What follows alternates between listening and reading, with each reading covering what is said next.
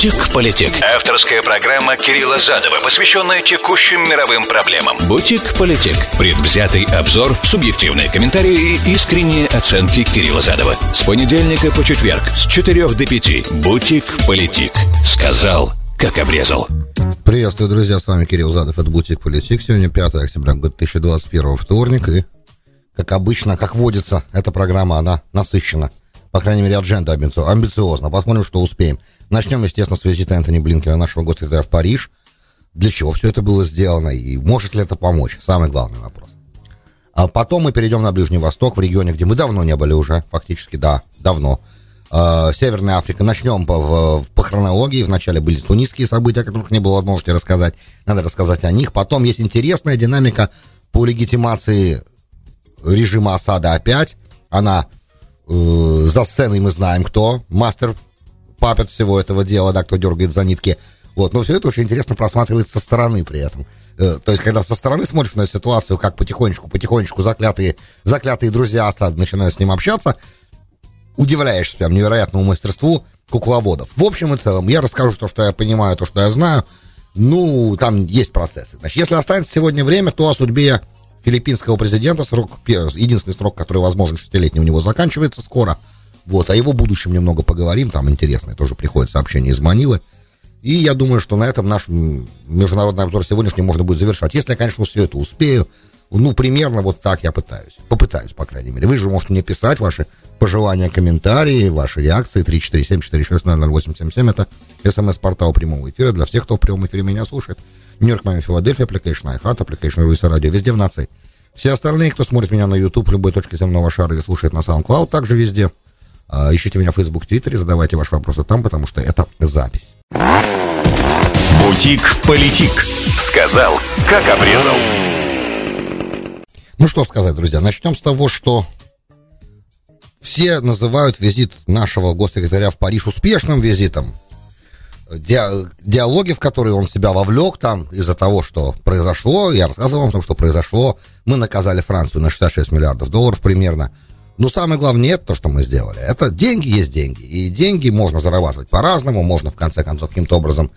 Э, все-таки страна наша большая, есть разные возможности для сотрудничества, и возможности, в принципе, они не, не закрываются. Учитывая, что Франция наш союзник традиционно многовековой.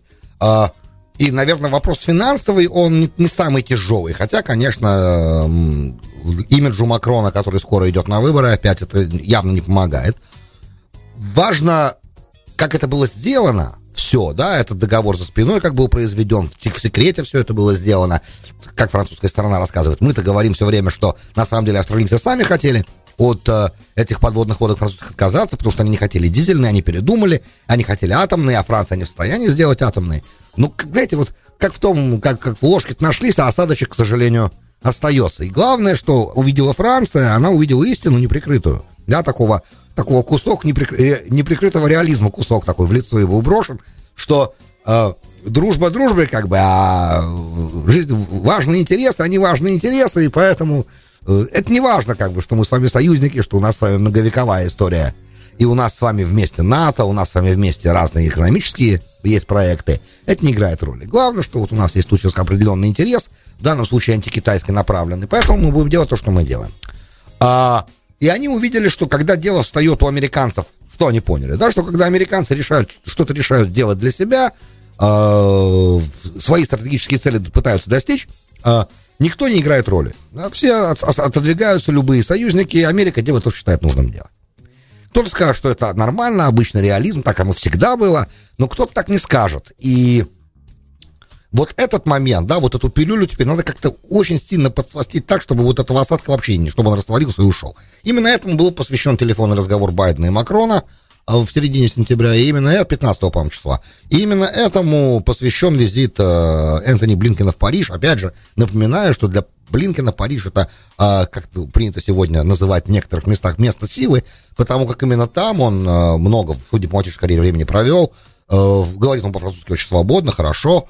Э, и в направлении сотрудничества с Францией как раз ставилось в одно из э, его больших плюсов и преимуществ, когда именно его кандидатуру рекомендовали, да, потому что не только с Францией, мы же понимаем, что Франция это вселенная целая, и треть мира говорит по-французски, поэтому иметь госсекретаря, который свободно говорит по-французски и чувствует себя во Франции как рыба в воде, это хорошо, понимает менталитет, который отличается от э, менталитета других европейских стран, мы понимаем, с кем мы имеем дело. Соответственно, а для него подобная вся эта увертюра с подводными лодками и с этим союзом, в котором Австралия не являлась частью Австр... США, Великобритании и Австралии, вот этого союза, да, это все как бы ему э, не заслужило хорошей службы для, опять же, э, те, чтобы усиливать те э, стороны его возможности, его карьеры, которые изначально, из-за которых он пришел на эту позицию.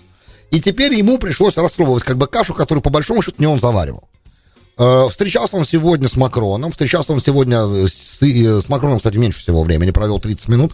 Э, больше всего времени, конечно, он провел с э, Ив Дрианом, который министр иностранных дел Франции, они обсуждали разные возможности сотрудничества. Причем, как заранее объявлялось, что ни о каких конкретных объявлений и заявлений сделано не будет. Это долгий разговор. Как мы это подаем с американской стороны, мы подаем это как уникальную возможность, французы тоже что-то говорят, правда, э, расширить наши взаимоотношения. И вот этот вот э, эту проблему, да, ну, скандал, давайте не будем говорить, проблему, которая сейчас возникла в отношениях между США и Францией, нужно ее рассматривать как э, opportunity, да, как возможность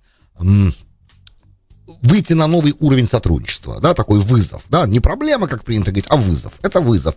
И этим, кстати, этот вызов надо использовать для общего блага. А обсуждалось много возможных мест, где американские и французские усилия могут быть а, соединены.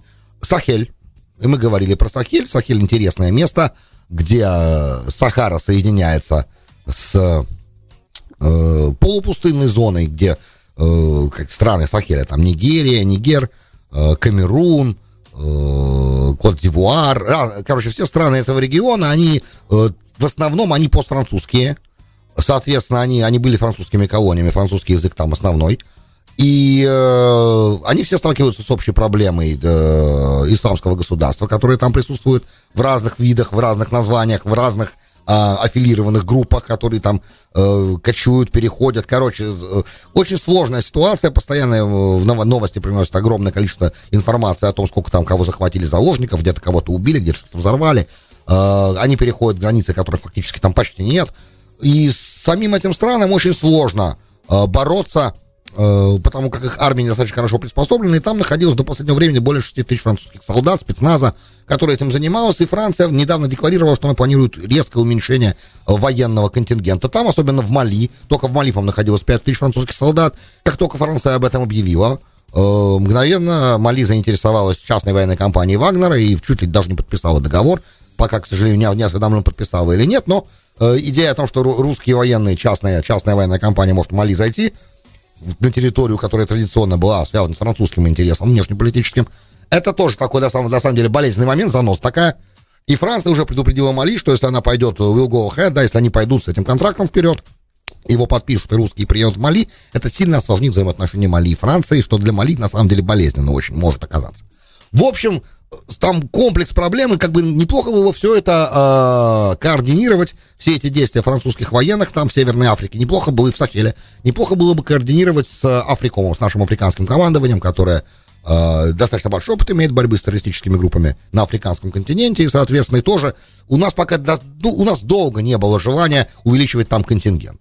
А, а скорее всего требуется, потому что Африка представляет себя серьезной, на самом деле, угрозу мировой стабильности тоже, если не заниматься вопросом, потому как, э, особенно после известных событий, начиная с 2011 года, которые там происходили, ситуация сильно дестабилизировалась, что, опять же, конечно, помогло террористическим всяким движениям. В общем и целом, нужно э, определенную выработать модель, как дальше США и Франция будут взаимодействовать, в том числе и по террористической угрозе, и по экономическим моделям. Также было названо несколько вещей, потенциального сотрудничества зон, это Индо-Тихоокеанский регион, то есть каким-то образом, видимо, все-таки будут пытаться Францию в этот контракт все-таки заводить.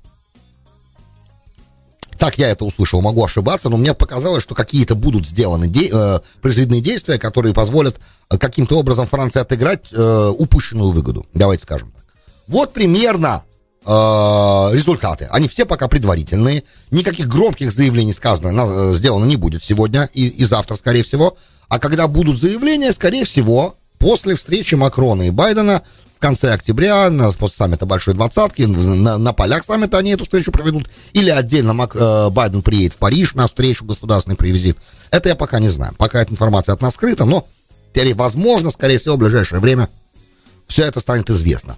Там, я, у Байдена там очень напряженная адженда, он и с Путиным там должен встречаться, и в рамках саммита, и на полях отдельно, скорее всего, такая встреча должна пройти.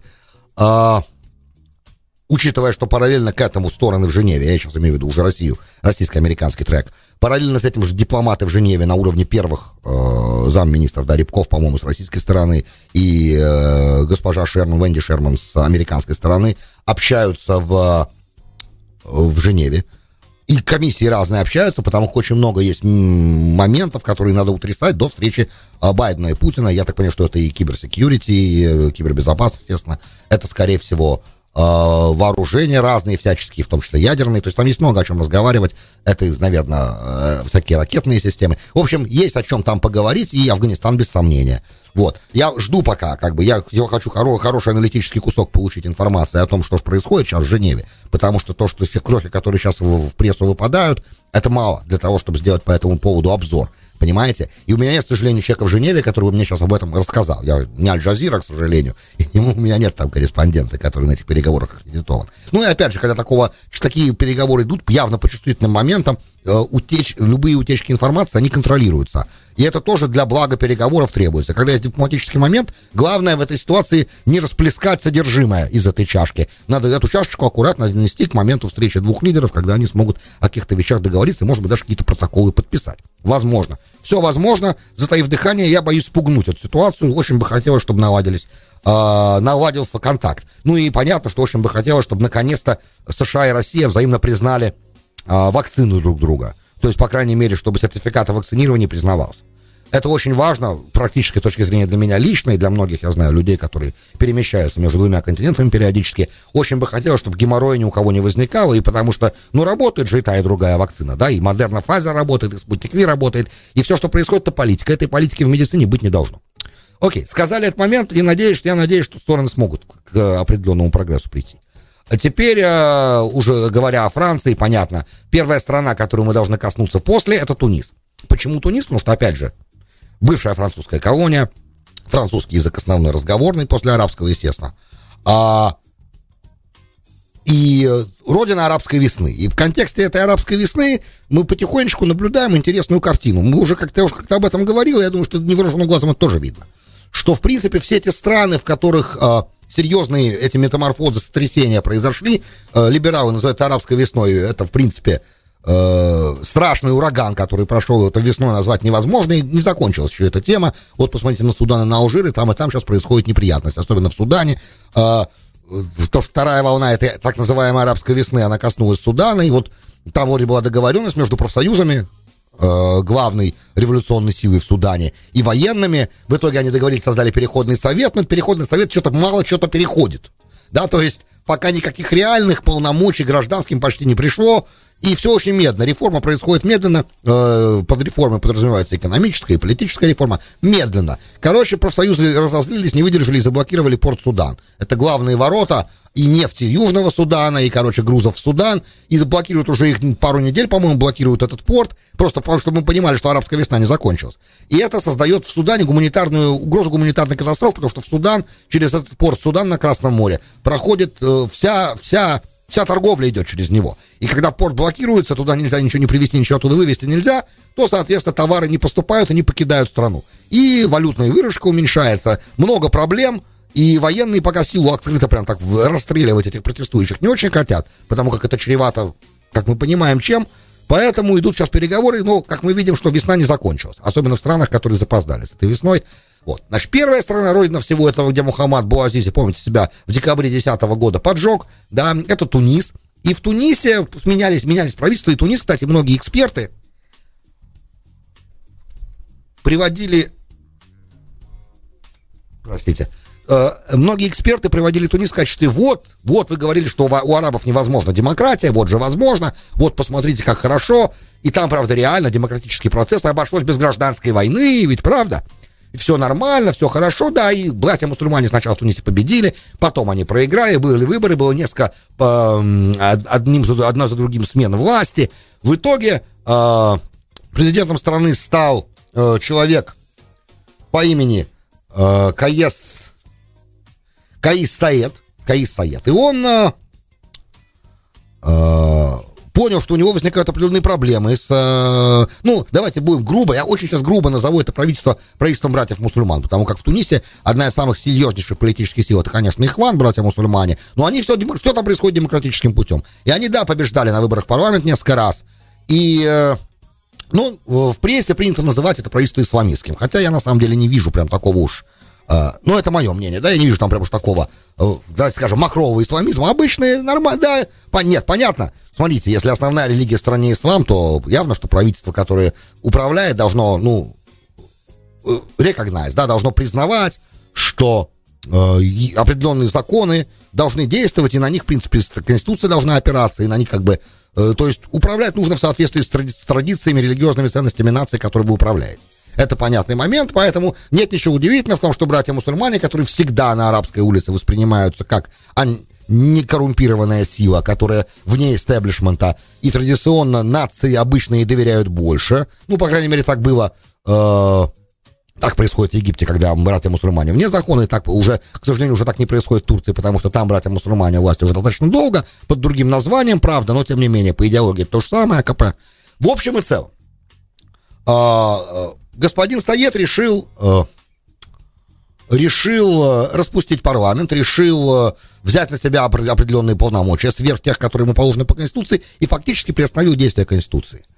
Мало того, что он это сделал, он причем это происходит на фоне протестов, потому что люди протестуют. Опять же, Тунис как бы всегда проводится в пример как страна единственная, в которой шла демо... эта арабская весна проходила демократическим путем, без сильно без кровопролития, без серьезного противостояния. Но вот он, значит, поступил таким образом, то есть забрал себе полномочия намного больше, объявил чрезвычайную ситуацию, и теперь он поступил интересно. Он использовал э, он назначил премьер-министром женщину. Впервые, кстати, в истории постарабской весны Северной Африки он назначил премьер-министром женщину, которую зовут Надя, на, на, Наджа Буден Рамдан, и она профессор причем малоизвестный до того, она экономист, и она, э, то есть идея была в том, что как бы она как будет возглавлять правительство технократов, которое сможет потихонечку-потихонечку страну из кризиса вытащить, а кризис, понятно, чем вызван многими моментами, фактически уничтожением туризма в течение последних полутора лет, пандемия, а, сама по себе ситуация не, не очень для развития бизнеса хорошая во всем этом регионе. И сначала, что интересно тут, да, интересная штука, Сначала, значит, все эти движения э, продемократические в Тунисе, они с восторгом восприняли это известие. Вот, наконец-то. Но потом-то они смекнули, что дядечка ничего более, на самом деле, чем использование феминизма и использование как бы либеральных ценностей против самих же либералов не делает. Он как бы это токенизирует, да, то есть он берет и, ребят, вы хотели демократии, вы хотели, чтобы женщины имели равные права, вот вам, пожалуйста, премьер-министр страны будет женщина. При этом э, никаких полномочий он с себя не снял, парламенту не передал, э, Конституцию как бы оставил в сторону, то есть сделал все необходимые шаги, как эксперты говорят, которые должны обеспечить спокойный, плавный переход Туниса, его возвращение назад в автократию. О, авторитарная система. И это вот тот тренд, который мы и увидели уже и в Тунисе. Он везде потихонечку, потихонечку в тех странах, которые страшные сотрясли события этой арабской весны, этот тренд везде срабатывает. Мы видим, он сработал в Египте, а, явно, как мы понимаем, хуситы, которые сейчас возглавляют а, большую часть Йемена, они явно не демократы совсем. А, мы видим, что в Ливии попытки демократические были, но и э, со стороны Бенгази, как бы с той стороны, откуда Хафтар наступал. Хафтар, как мы понимаем, совсем демократический потенциально лидер. Хотя вот сейчас я так понимаю, что Хафтар выставляет свою кандидатуру на выборы следующие, но стоит только ему на этих выборах победить, не, не сомневаемся, что э, Ливия опять вернется к той модели, которая, в принципе, была там при Каддафе, примерно. То есть потихонечку, потихонечку, потихонечку. Мы видим, что тренд возвращения, попытка возвращения автократического устройства в те страны, которые это, из этой арабской весны менялись, он присутствует. И мы за этим должны очень внимательно наблюдать, потому что потенциально это означает, что невозможно никак изменить ту систему, которая в этой стране изначально была. И любая попытка ее изменить чревата страшной дестабилизацией, огромным количеством крови, и в итоге непонятно, кто от этого выигрывает. Если в итоге после всего этого, после всех этих классических заявлений о демократии, о том, о либерализме, о том, что вот мы начинаем двигаться в сторону изменений, после этого в итоге приходит лидер такой, как Аль-Сиси, то о каком изменении может идти речь? Это то, что изначально реалисты говорили, когда только эта арабская весна началась, что, ребят, будет много крови, и в итоге все равно этой страной нужно управлять только таким способом. Это, кстати, очень печальная вещь. Это получается, что шансов-то нету у этих людей на свободу, демократию и нормальное волеизъявление. У них есть только шанс для того, чтобы оставаться в стабильности и безопасности, у них есть только шанс жить при диктатуре, получается. И это тренд, который для современных либералов будет, мне кажется, очень-очень сложно проглотить. Это сложно. Ну, такое впечатление, что такова реальность, и придется с этим жить дальше. А мы просто отмечаем этот момент, заруб... запоминаем этот момент и двигаемся дальше. Бутик-политик. Сказал, как обрезал. Добро пожаловать в Бутик-политик. Часть вторая. С вами Кирилл Задов. Сегодня 5 октября 2021. Вторник. Решим, волевым решением остаемся в регионе. Филиппины, наверное, все-таки завтра, скорее всего, не успеем. Поэтому давайте ближе к... Останемся, потому что интересный момент, который я хотел вам рассказать, он, опять же, еще и касается многих наших известных игроков, за которыми мы наблюдаем последние пять лет. А, развитие вокруг осада, на самом деле, интересны последнего времени. Они знаменательные и знаковые.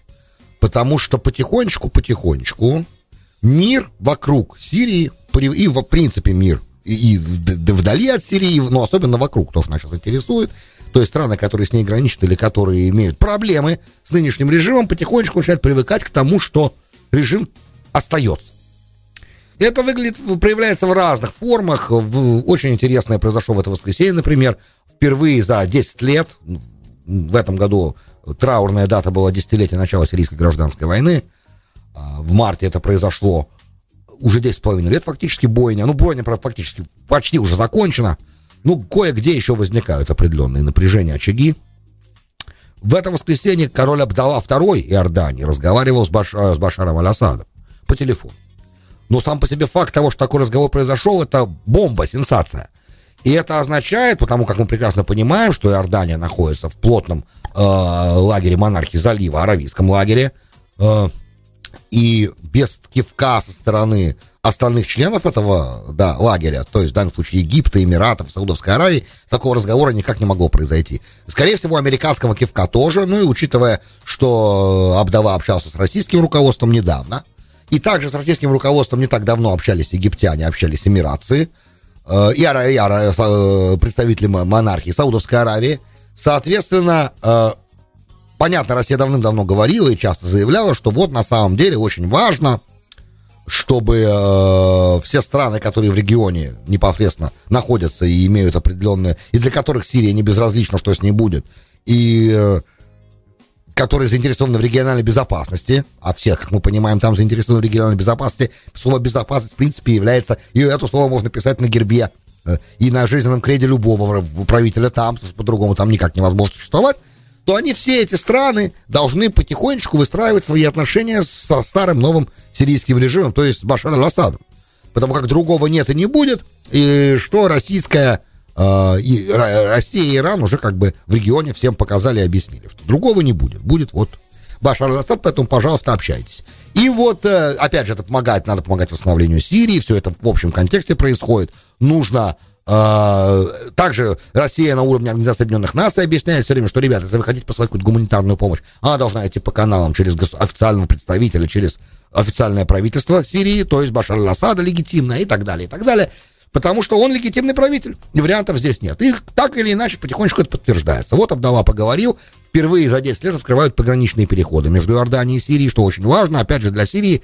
И для Иордании, наверное, тоже, потому что там огромное количество беженцев находится, и потихонечку какие-то беженцы, может быть, смогут начать возвращаться. А, Эмираты потихонечку начинают вступать в контакт с Асадом, Египет начинает вступать с Асадом в контакт. Это все очень важно.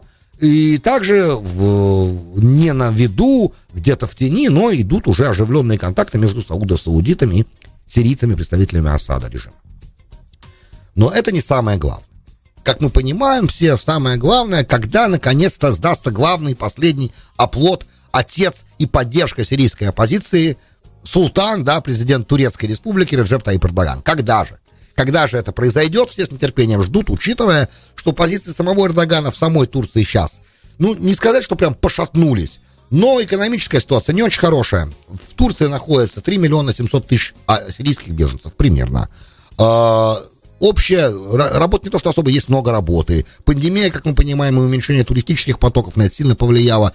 Э, недостаточно внятная монетарная политика недостаточно хорошо на это повлияла. В общем и целом экономический кризис Турцию пока не покинул.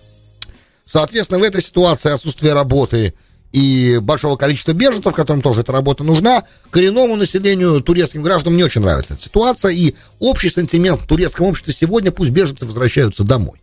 Опять же, всем прекрасно понятно, и у Эрдогана есть аргумент, что, ребят, как смотришь, домой, дома э, людоед их будет есть, потому что, посмотрите, что там происходило, они ведь не просто так оттуда убежали, они убежали там, чтобы спасти свою жизнь.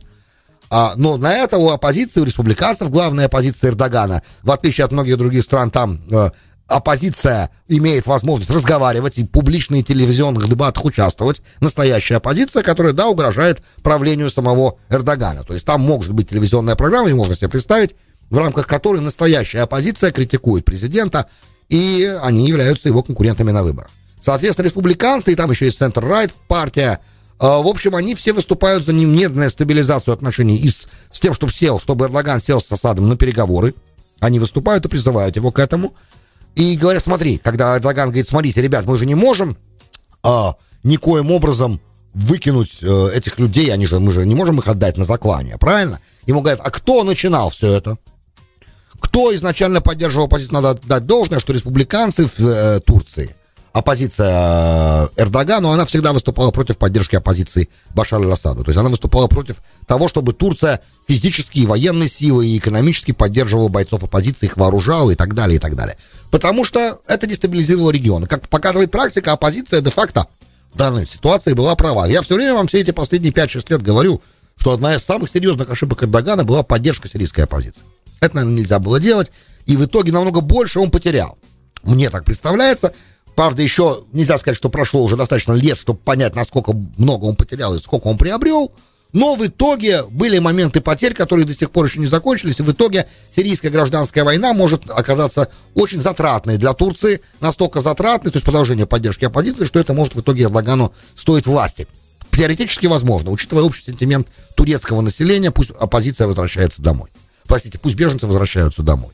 И даже бывший посол, последний посол, Дорон, по-моему, Арон, э, последний посол Турции в Сирии перед началом этой гражданской войны, э, сказал, что это немыслимо как бы сесть за стол с людоедом Асадом на переговорах, но нужно понимать, что в любом случае в какой-то момент э, арабы из Сирии должны вернуться домой. Это очень важно, потому что если... и опять же, мы ни в коем случае, он говорит, мы не должны разрывать отношения с э, сирийскими арабами, они могут там приезжать как туристы, но в рамках закона, потому что э, надо как бы, чтобы это огромное количество людей все-таки возвращалось себе домой, потому что у нас своя Турция, Турция, а Сирия это Сирия, и как бы люди должны находиться на своей, люди должны вернуться к себе. И даже, то есть, этот сентимент, он проникает даже в круги близкие к Эрдогану. К чему я это говорю? Потому что рано или поздно контакты должны начинаться, и если это произойдет, то тогда на этих переговорах между Эрдоганом и Асадом можно будет многие вопросы решить, в том числе и переселение назад огромного количества беженцев, ну и, естественно, а какой-то, может быть, какие-то Эрдоган попытается протащить для этой оппозиции возможности на какую-то э, power sharing agreement, то, что называется, да, теоретически Эрдоган мог бы, наверное, выступать на таких переговорах э, их голосом. С другой стороны, зачем Асаду властью делиться? Это странно было бы ожидать. В этом-то и есть проблема. И такие переговоры для Эрдогана, скорее всего, будут потери лица. И это вряд ли он может себе допустить, но экономические проблемы внутри страны могут его к этому принудить.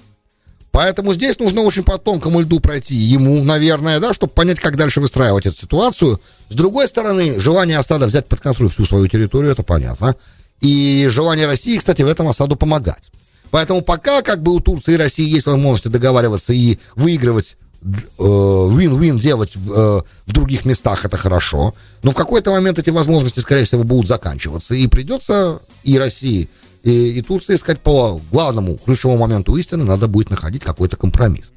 И вот это интересно, да, вот это вот та самая горячая точка, точка напряжения, которая пока не разрешилась, и вот с нетерпением ожидаем того, как же этот вопрос будет разрешаться. Друзья, большое спасибо, что были со мной. С вами был Кирилл Затов, вы слушали «Бутик Политик». До встречи завтра. «Бутик Политик».